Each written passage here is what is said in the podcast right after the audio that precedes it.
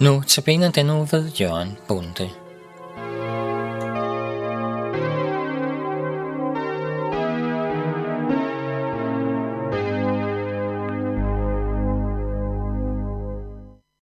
Jeg byder lytterne hjertelig velkomne i studiet til denne notabene andagt.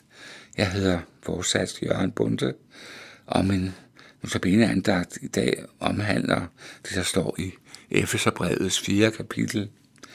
Og jeg har givet min andagts overskriften Sandheden, tro i kærlighed. Vi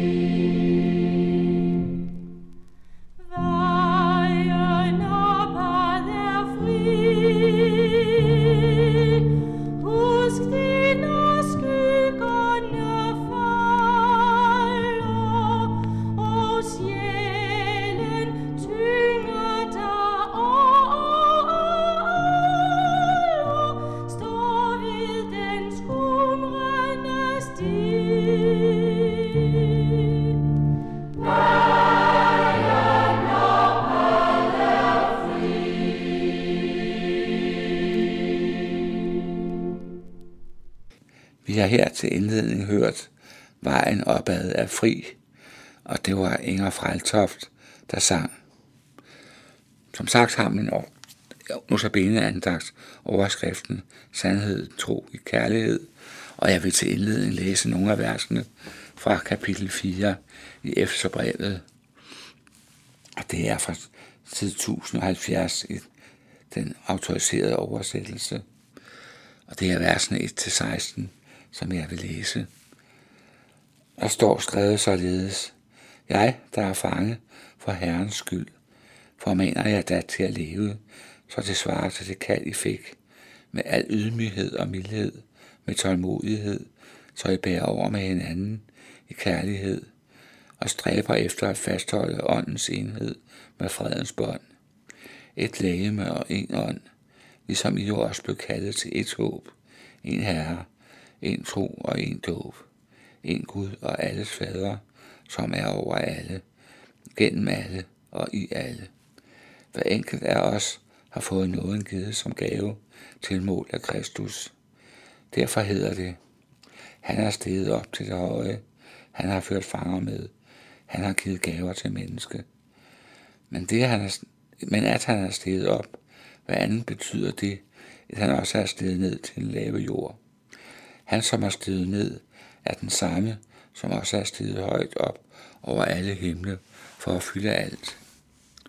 Og når han har givet, og han har givet os nogen til at være apostle, andre til at være profeter, andre til at være evangelister, og andre til at være hyrder og lærere, for at udruste de hellige til at gøre tjeneste, så Kristi læme bygges op, indtil vi alle når frem til enheden i troen og i erkendelsen af Guds søn til at være et fuldvoksen menneske, en vækst, som kan rumme Kristi fylde. Der skal vi ikke længere være uforstandige børn og slynges side og tid af hver lærdoms vind ved hver menneskes terningkast, når de med snedighed fører os på lumske afveje, Men sandheden, tro, i kærlighed, skal vi et og alt vokse op til ham, som er hovedets Kristus. Ud fra ham føjes hele lamet sammen og holdes sammen, i det hver enkelt led hjælper til med den styrke, det har fået tilmålt, så lægemet vokser og opbygges i kærlighed. Ja, vi skal være sandheden tro i kærlighed. Og jeg tror, at disse ord af Paulus viser hen til, at vi først skal erkende sandheden om os selv. Så sandt vi er kommet til tro, får vi mere og mere lys over vores egen syndige natur, som vi stadig har, og alle vores svagheder. Og Gud vil vise os, hvor vores særlige synder er. Når han viser os noget her, gælder det om, at vi erkender sandheden om os selv, at vi er syndige, men mere end det, at al vores synd er synd mod Gud. Vi må være sandheden tro, og ikke søge at skjule noget over for Gud. Det nytter alligevel ikke noget. Gud kender alle ting, og han kender os bedre, end vi kender os selv. Og det er først, når vi har erkendt vores egen synd, at vi kan få gjort op med den og få tilgivelse. Så finder vi noget hos Gud. Det gælder om at leve i daglig omvendelse, som det hedder. Få gjort op med Gud med alle ting. Når ånden peger på noget, som skal gøres op. Men når vi ser al vores synd, og at vi alligevel har fået tilgivelse, så opstår spørgsmålet hos os. Hvordan har det kunne være muligt? Og så føles vi af stor taknemmelighed mod Jesus, ham som har betalt prisen for os, så vi kunne frelses. Vi ser, hvilken pris der var til, før vi kunne frelses, og vi takker og priser Jesus, fordi han var villig. Han var villig til at lide døden på et kors, foragtet af mennesker og forladt af Gud selv, fordi han bar alverdens synd, så han blev gjort til synd for os, som der står i 2. Korintherbrev. Den noget, vi har fået, er det, der er drivkraften i vores liv som kristne. Kærligheden til Jesus driver os, mens vores egne gode gerninger, som alligevel er præget af vores syndige natur, bare får os til mere og mere at ønske at ligne Jesus. Han var den syndfrie. Men så har vi sandheden tro og kærlighed på vej til at vokse op til at være som ham, som er hovedet på lægemet Kristus. Derved spejler vi os i ham. Hvordan det går til, at vi er i stand til at vokse på denne måde som kristne, det forklarer Paulus nærmere i 2. Korintherbrev også fra, vers, fra kapitel 3, vers 18. Og jeg vil lige citere kort herfra til sidst i kapitel 3. Vi ser Guds herlighed som i et spejl, og der bliver vi alle forvandlet til det sande, samme billede fra herlighed til herlighed, som er Herrens ånd. Der har vi fundet noget hos Gud, og resten af kapitlet her udmåler er udmaler, at vi ikke får samme del i nåden, men efter hvad Helligånden tildeler os. Som de forskellige lægemer på et lægeme bliver vi udrustet med nådegaver efter forskellige målestok, alt efter hvad Gud ser, ser som vores opgave og kald, og alle nådegaver tjener til lægemets, altså menighedens fælles bedste. Det er ikke noget, vi skal bruge til at rose os selv af. Det er til menighedens gavn. Men vi bliver alle frelst, så sandt vi tror på Jesus. Og ligesom et lem ikke kan undværes på lægemet, er der heller ikke nogen fra menigheden, der kan undværes. Og der er heller ikke nogen nådegave, der er vigtigere end de andre. Alle skal tages i brug, for at menigheden kan trives og vokse. Så erkend synd er tilgivet synd, men som synd, som ikke er bekendt og gjort op, kan nåden ikke stille noget op overfor.